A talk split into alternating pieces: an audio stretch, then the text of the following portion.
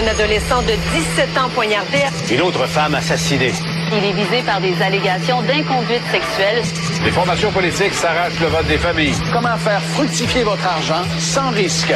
Savoir et comprendre les plus récentes nouvelles qui nous touchent. Tout savoir en 24 minutes. Avec Alexandre Morin-Villouellette et Mario Dumont. En manchette dans cet épisode, Justin Trudeau accuse le gouvernement indien d'avoir commandité le meurtre d'un Canadien sikh. Les grands patrons de l'épicerie convoqués à Ottawa aujourd'hui. Un corps déchiqueté à Québec. Trois suspects sont arrêtés et l'armée américaine demande l'aide du public pour retrouver un avion de chasse F-35.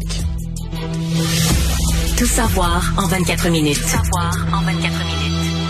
Bienvenue à Tout savoir en 24 minutes. Bonjour Mario. Bonjour. Une bombe qui est tombée. Euh, ouais, la rentrée parlementaire qu'on attendait sur un ensemble de sujets, et là, il y en est arrivé un. En fait, on a senti qu'il se passait quelque chose en après-midi. M. Trudeau a convoqué, après la période de questions, en fait, a annoncé qu'il allait s'adresser à la Chambre des communes, et c'est toute une nouvelle qu'il avait annoncée aux Canadiens. Oui, parce qu'il annonce, là, selon des renseignements qu'il aurait obtenus là, par le Service canadien du renseignement de sécurité, donc nos services secrets, si on veut, au Canada, euh, on aurait commandité là, du côté du gouvernement indien l'assassinat d'un membre de la communauté sikh de la Colombie-Britannique, Hardeep Singh Nijjar, en juin dernier, lui qui a été abattu par balle. Et là, ça tombe bien évidemment dans un contexte où on vient tout juste d'avoir une rencontre pour le G20 en Inde. dans Qui a pas super bien été. qui a pas super bien été, dans laquelle Justin Trudeau ben, est resté coincé, problème d'avion. Mais hors de tout ça, semble-t-il qu'il a même discuté avec euh, le président indien, là, Monsieur Narendra Modi, le premier ministre, plutôt quand ils se sont rencontrés là, au G20, qui a amené les préoccupations autour de tout ça. On savait que ça s'était pas bien passé, on savait pas exactement. C'est sûr que ça explique quoi. peut-être, on dit que c'était pas bien passé pour M. Trudeau, mais c'est certain que si t'amènes au président Modi, là, nous, on a des renseignements en ce sens-là, on va les rendre publics d'ici une semaine ou deux, que l'autre, l'autre bord, lui, euh, il peut pas euh, il peut pas dire, ah, pas de problème, vas-y, là, il doit trouver ça un petit peu désagréable. Ouais. J'ai trouvé ça extrêmement grave. D'ailleurs, tous les chefs de parti euh, Ouais. euh, se sont exprimés. Même euh, Pierre Poilievre, qui absolument. habituellement, on s'entend, est complètement diamétralement opposé à Justin Trudeau, qui a appelé même à l'unité en disant qu'il fallait se tenir debout euh, face aux affronts comme ça à la Parler souveraineté canadienne. La souveraineté canadienne, absolument. Mais c'est c'est inimaginable. D'abord, réglons une chose. Les, ser- les services de renseignement canadiens, M. Trudeau dit, euh, ont, des raisons de croire que, mais on parle jamais à l'affirmatif. On parle d'une possible implication d'agents de l'Inde euh, dans l'assassinat de l'individu, de M. Nidjar. Mais Oh. tu dis, attends un peu, là. Mettons que les services de renseignement canadiens disent, ouais, c'est pas trop sûr, 50-50. Est-ce que tu On- l'annonces ben à la non, Chambre des communes? On ferait pas lever le premier ministre à la Chambre des communes pour l'affirmer. C'est tellement grave, tellement grave dans les relations diplomatiques entre le Canada et l'Inde, que si Justin Trudeau se lève en Chambre et dit on soupçonne que l'Inde, ben parce qu'on soupçonne à 99,99, tu sais, parce qu'on a vraiment des renseignements solides qui permettent de craindre que, là. Oui, puis c'est des renseignements, bien évidemment, on comprendra, Mario, que nous, le grand public, ne saurons probablement jamais, là, parce qu'on quand on parle de renseignements qui sont secrets comme ceux-là, mais c'est des informations qui filtrent là, dans les milieux comme ça, du renseignement, des hautes sphères. On va pas commencer à dire au grand public, oui, mais c'est parce que nous, on a un agent à tel endroit qui est écouté. On peut pas parler de tout ça, bien évidemment, mais on a déjà commencé à prendre des actions diplomatiques, puis assez sévères. Merci, Mélanie Joly, ministre des Affaires étrangères, il y a quelques instants à peine, qui vient d'expulser, annoncer l'expulsion d'un diplomate indien de, du plus haut niveau. C'est ce qu'on dit, là, sans dire Fait directement son deux nom. expulsions. Mélanie Joly, son mandat est mouvementé. Elle a expulsé un diplomate chinois il y a quoi, à moins de six mois. Oui. Et là, maintenant, un diplomate indien. Donc, en quelques mois, tu expulses des diplomates des deux pays, euh, les deux plus gros pays du monde en population. là. Oui, exactement. Donc, on veut faire majeur. Ouais, mais peut-être opérer un changement de ton qui était nécessaire, Mario, au niveau de la diplomatie canadienne. face à l'ingérence. Oui, parce que c'était dénoncé depuis un depuis un bon moment, bien évidemment par les conservateurs, mais aussi par les autres partis d'opposition, l'espèce de mollesse qu'avait le gouvernement de Justin Trudeau de pas réagir face à de l'ingérence étrangère. Déjà que les preuves puis les cas d'ingérence étrangère chinoise se sont multipliés dans les dernières années. Là, d'en voir un comme ça qui provient de l'Inde, c'est un autre ordre quand même là de, de, de, de, gravitude. Donc ce sera à voir pour le reste, Mario, mais c'est vraiment une bombe qui est tombée comme ça aujourd'hui à laquelle on s'attendait peut-être pas, puis qui vient expliquer aussi pourquoi il y a quelques jours, la ministre du Commerce international, Marine qui a été, elle, là, qui a reporté sa mission commerciale en Inde, ni plus ni moins, qui était censée s'y rendre, qui l'a annulée. Donc ça explique bien des choses aussi, Mario, puis va falloir voir quelle va être la, réaction. Parce qu'au moment où Justin Trudeau fait ça, il a sûrement averti l'Inde que ça allait. Je pense qu'en termes diplomatiques, même si tu sais que ça va leur déplaire, tu leur annonces d'avance que ça va arriver. Ouais. Mais euh, au moment où c'est fait au Canada, en Inde, c'est la nuit. Ouais.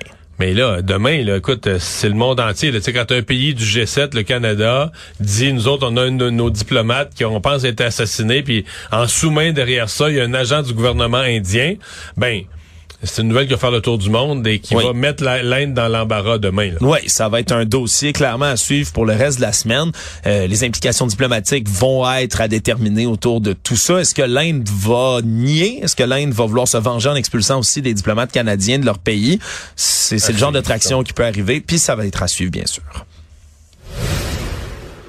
Le sujet, en fait, qui était censé être la principale préoccupation cette rentrée parlementaire, c'est la stabilisation des prix de l'alimentation.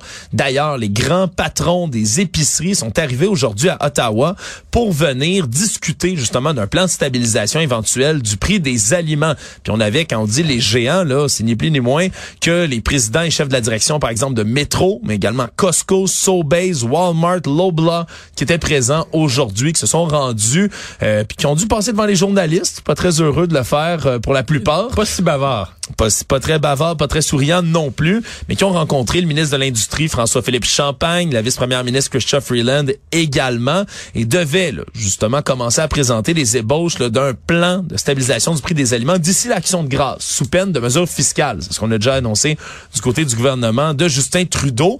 Donc, c'est la première réunion de d'une série. Là. Il va y en avoir d'autres, évidemment, dans lesquelles on va se rencontrer. Ça va être intéressant à suivre, Mario, parce qu'on va aussi rencontrer les autres éléments de la chaîne de distribution alimentaire, les transformateurs, les distributeurs aussi qui vont être impliqués. Au début, ça me fait sembler une espèce d'opération, si on veut, un show boucan en bon français, là, de Justin Trudeau, mm. qui arrivait, qui devait prendre action au début de son caucus. Mais là, il, semble avoir un plan quand même plus étoffé. Là. Écoute, les prix de l'alimentation, de l'épicerie ont augmenté, c'est... Euh, vraiment frappant, indiscutable. Il euh, y a des affaires, parce que j'entends, euh, il manque de concurrence. Bon, peut-être qu'il en manque à certains éléments de la chaîne, mais par exemple, dans le détail, tu as déjà trois joueurs en concurrence au Canada. On vient de les nommer. Le métro Sobeys, le métro Empire, sur le groupe Sobeys, et euh. Mais eux, là, bon, mettons que tu dis, ah, ils fonctionnent un petit peu en oligopole, ils se tiennent pour les prix. OK, mais là, il est rentré, là, celui là, qu'on décrit sur Terre comme le champion du capitalisme sauvage qui veut tout détruire les compétiteurs, Walmart. Qui veut tout détruire les compétiteurs avec des bas prix. Qui est rentré dans le marché, puis il y a des épiceries maintenant, partout, des épiceries à peu près complètes. Euh, puis là, t'as Costco dans le décor, qui est un autre géant américain, une des entreprises les plus en croissance dans le commerce de détail avec son modèle d'affaires. Puis là, maintenant, t'as Dollarama, qu'il faut compter comme... Il n'y a pas de frais, OK? Il n'y a pas de viande, il n'y a pas de fruits, il n'y a pas de légumes, il n'y a pas de frais. On se comprend. Mais Regardez les chiffres de Dollarama là, qui ont sorti la semaine, qui sont sortis la semaine passée. Ils battent des records d'augmentation de vente et ils l'avouent. Ce qu'on vend de plus, c'est de la bouffe, là, des cannes parce que c'est moins cher. là, on a vu les prix du ketchup de plein d'affaires, mais significativement moins cher.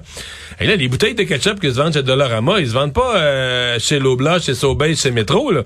Donc, il y a, quand on dit qu'il n'y a pas de concurrence, il n'y a pas assez de concurrence, faudrait décortiquer le long de la chaîne. Mais en tout cas, à première vue, sur les tablettes, là, il y a une concurrence assez vive. Euh, chacun a ses circulaires, ses rabais, ses prix. Mais je sais que c'est cher pareil. Mais il faut juste s'attaquer à la bonne place. Oui, puis ça va être intéressant à suivre aussi parce que selon l'Organisation des Nations Unies pour l'alimentation et l'agriculture, en ce moment, il y a déjà des prix en stabilisation dans le domaine de l'alimentation en ce moment. on est déjà en train d'observer tout ça pour tout ce qui est produit alimentaire. Là, en dehors du riz et du sucre, semble-t-il, ça stabilise au niveau mondial complètement. Donc, est-ce que d'arriver avec un plan de stabilisation à ce point-ci, alors où il y a déjà une stabilisation naturelle qui s'opère, c'est le bon plan pour le gouvernement de Justin Trudeau. Mais ça va être à suivre, mais clairement que de rencontrer tout le monde dans l'industrie, ça peut ne pas faire de mal. politiquement, ça peut pas être mauvais pour le gouvernement, ça peut pas être mauvais là, de dire qu'il s'in- juste le fait qu'ils s'intéressent au prix de l'épicerie. Puis juste les faire défiler puis venir comme ça, Mario. là. parce Oui, que oui. le public Ça fait là, veut, pas. Ouais, c'est ça. On regarde euh, les gens ont de la misère à aller s'acheter des des chips, des toasts à l'épicerie. Puis là, tu regardes qu'est-ce qui se passe. Les Alors, géants, les richissimes hommes d'affaires qui débarquent la main base devant un journaliste à Ottawa convoqués. Venez-vous-en, on va parler de prix. Juste ça, je pense que ça a quand même de la bonne symbolique. on se comprend. Actualité. Tout savoir en 24 minutes. Ce qui a retenu beaucoup d'attention aujourd'hui, c'est cette triple arrestation qui s'est effectuée dimanche soir à Kanawake. Trois suspects présumés dans une affaire de meurtre, Mario, complètement sordide, dans laquelle on aurait mis un corps littéralement à la déchiqueteuse. Trois suspects, je disais Une donc. déchiqueteuse de, de copeaux, là, une déchiqueteuse d'un- d'une d'une entreprise d'émondage. C'est complètement malade. là. Ouais, parce que ce matin, on fouillait une résidence en ce moment dans laquelle le meurtre aurait été commis à l'origine. La résidence de François Bouchard, un homme de 31 ans, qui fait partie des trois complices arrêtés, les trois complices Et ça, c'est présumés. contre-cœur, région de Sorel. Exactement. Parce que les, les restes humains, eux, ont été trouvés à l'ancienne Lorette. Puis hier, l'histoire était traitée un peu comme une histoire de la région de Québec. Mais finalement, on se rend compte que c'est juste une place où on, selon les informations, c'est juste une place où on serait allé se disposer du corps. Là. Exact. Ben, à contre-cœur, c'est ça. À contre-cœur, premièrement, mais là, on aurait commis le meurtre, selon les premières informations. Après ça, on se serait dirigé, là, proche de la frontière de Québec puis Saint-Augustin-des-Morts, là. On aurait trouvé le terrain d'un émondeur, justement quelqu'un qui, qui avait le genre d'équipement pour commettre ce qu'ils ont fait par la suite, c'est-à-dire mettre le corps dans la machine à émonder, puis ensuite aurait mis le feu en plus par-dessus tout ça à ce qui on se comprend, je veux pas utiliser des termes trop forts, mais ce qui restait à ce moment-là là, du cadavre qui ont été incendiés, puis on a abandonné les restes de la victime là sur place, victime d'ailleurs qui a toujours pas été nommée à ce point-ci. L'émondeur qui- à qui appartient le terrain n'aurait pas de lien du tout avec cette affaire-là. Mais là, ce qu'on apprend, c'est que c'est un meurtre qui pourrait être lié au crime organisé, entre autres, là. Et on apprend qu'un des trois suspects, celui justement où la résidence a été fouillée, le François Bouchard, 31 ans, fait partie de ces trois co-accusés pour l'instant et aurait, lui, des liens avec un gang de rue entre autres. C'est ce qu'on a appris dans les dernières heures.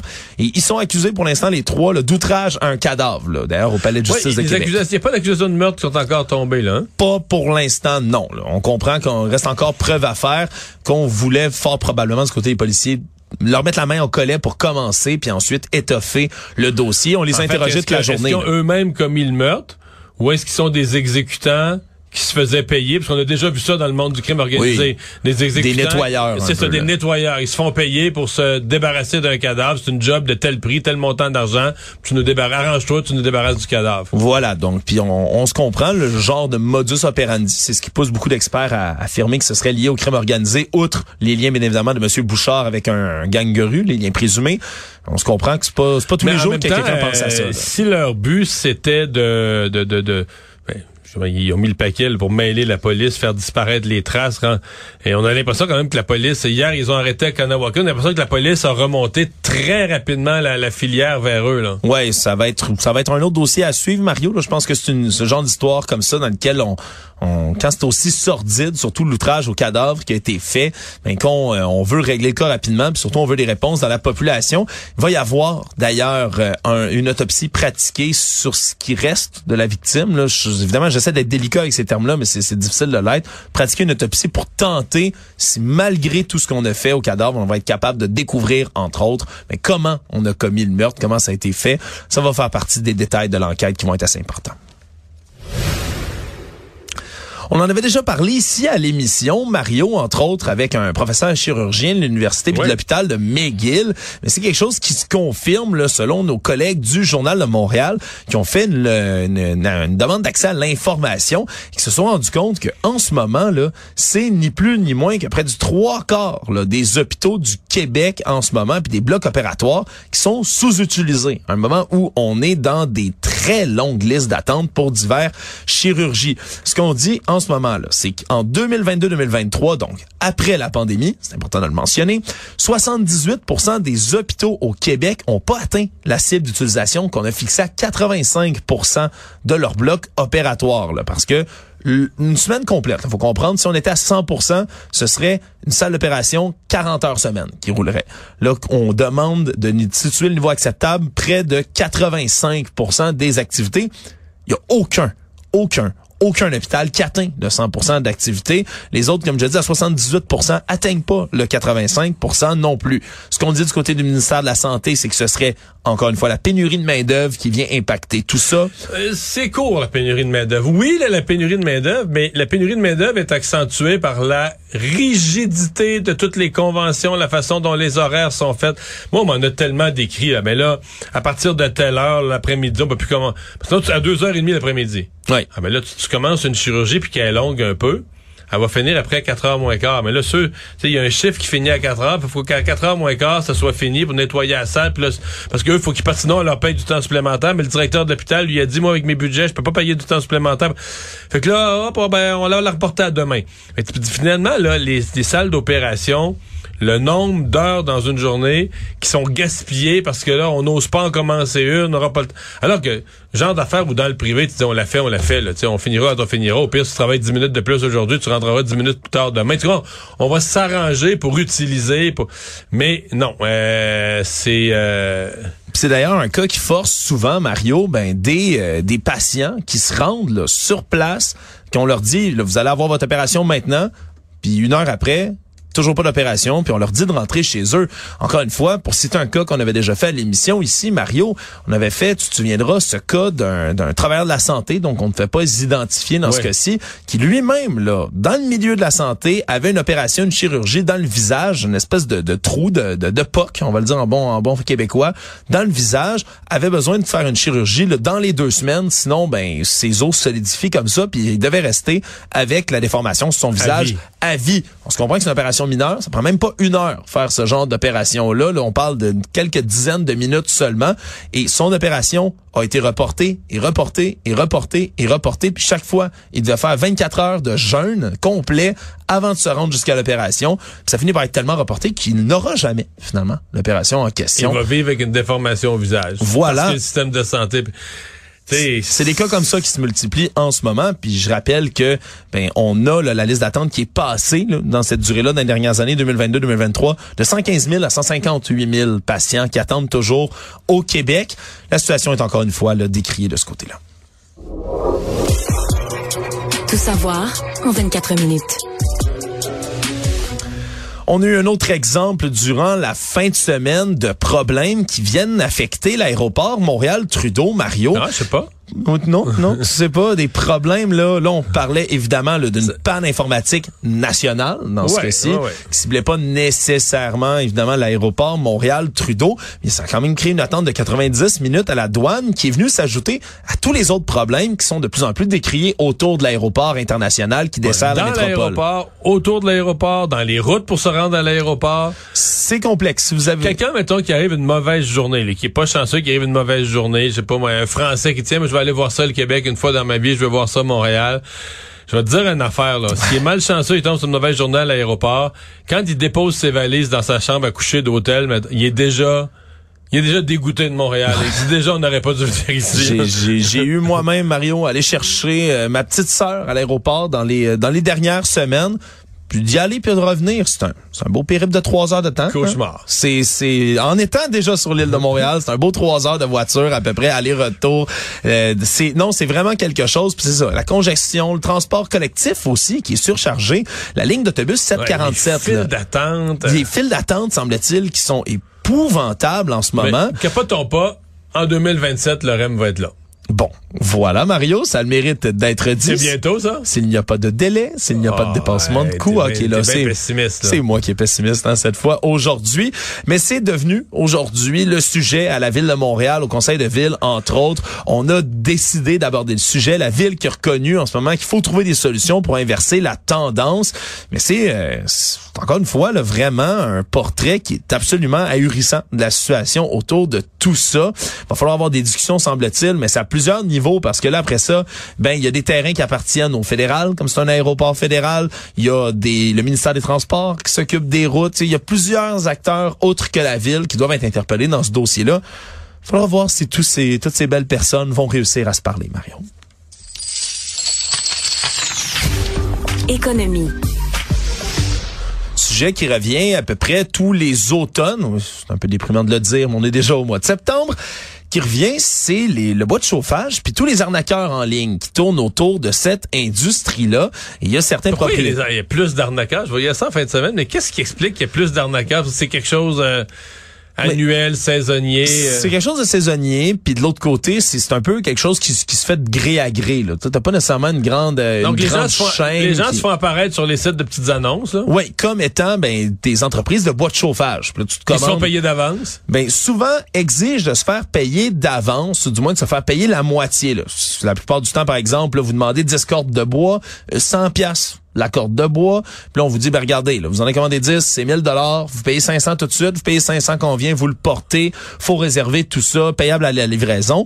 Puis quand les gens, évidemment, payent le 500 dollars, après ça, vous verrez jamais les cordes de bois de toute votre sainte vie. Puis vous retrouverez plus l'entreprise, il n'y a plus rien qui existe, tout disparaît. La plupart de ces entreprises-là, ben, œuvrent sur Facebook, sur les réseaux sociaux, puis utilisent même les images de d'autres entreprises de bois de chauffage, souvent, pour être capable d'opérer de ce côté-là. Si, tu veux trouver une corde de bois sur le web, euh, c'est pas trop compliqué, là. Non, c'est ça. Une photo de corde de bois, là. Ouais, voilà. Puis c'est, c'est ce qui est assez dommage pour l'industrie, entre autres, du bois de chauffage, Mario, qui, eux, tiennent non seulement ben, à dénoncer la situation, puis à dire, ben, c'est parce que le problème, c'est que 100 dollars pour, pour une corde de bois, comme ça, c'est plus qu'une aubaine. C'est pas un prix habituellement qui, que vous devez payer pour tout ça.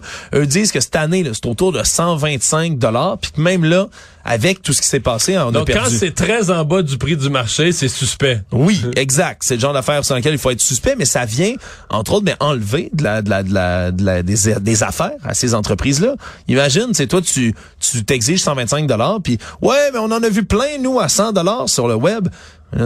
Parce que c'est pas ça le prix du marché. Puis c'est ce qu'on tient à rappeler du côté de ces entreprises-là. De manière générale, Mario, là, tout ce qui est sur le web, tout ce qui est vente en ligne, entre autres, quand on vous demande des paiements d'avance, là, les chances sont que c'est c'est ouais. paiement sur livraison. Idée. Idéalement paiement sur livraison. Idéalement paiement sur livraison. Ce qu'on recommande aussi, ben c'est d'avoir une facture puis de payer des taxes. Dans ce cas-ci, ben vous êtes certifié au moins ou presque. Mais tout ce qui se vend sur les petites annonces, les gens payent leurs taxes, non? Ouais, ouais, ouais, Mario. Je sais pas. Le monde. Nouvelle qui a pris le monde complètement par surprise aujourd'hui, Mario.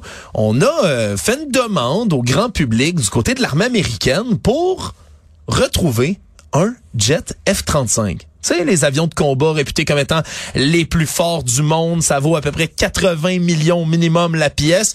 Ben, on en a perdu un du côté de l'armée américaine. Histoire ahurissante qui commence dimanche. Il y a eu un pépin. On refuse de le décrire alors qu'un avion était en train de survoler ben, les États-Unis, était tout près là de Charleston et a tout simplement, en Caroline du Sud, ça, décidé de s'éjecter en raison du problème.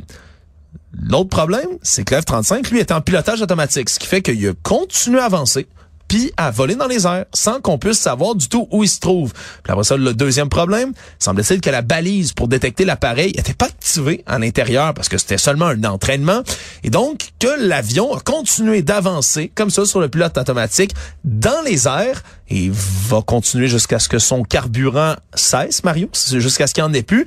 Et le pire dans tout ça, mais comme c'est des avions qui sont réputés furtifs et qui ont des technologies furtives, puis on n'est pas capable de le retrouver du côté de l'armée. Il rentre pas sur les radars. Il rentre pas sur les radars du tout. Alors, ben dans un événement qui s'en vient complètement embarrassant pour l'armée américaine, mais on n'est pas capable de retrouver l'avion.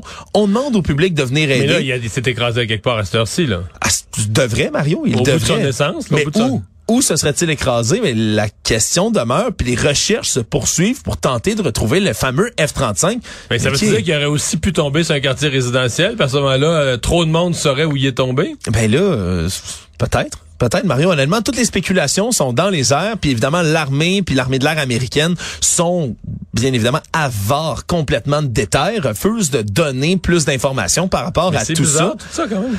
C'est une histoire complètement, complètement bizarre, Mario, puis qui qui démontre encore une fois que même, même, même dans les milieux comme l'armée où tout est ultra secret puis tout est ultra surveillé, ben on peut avoir des ennuis comme ceux-là. Puis ça me faisait rappeler, Mario, je suis allé faire une petite euh, revue historique aujourd'hui.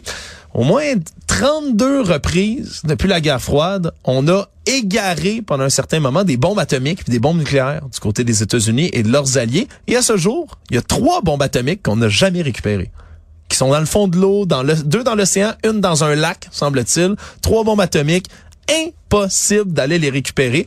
Comme quoi, euh, on peut perdre un jet, on peut perdre une bombe atomique. Si vous perdez vos clés, sentez-vous pas trop mal. Résumer l'actualité en 24 minutes, c'est mission accomplie.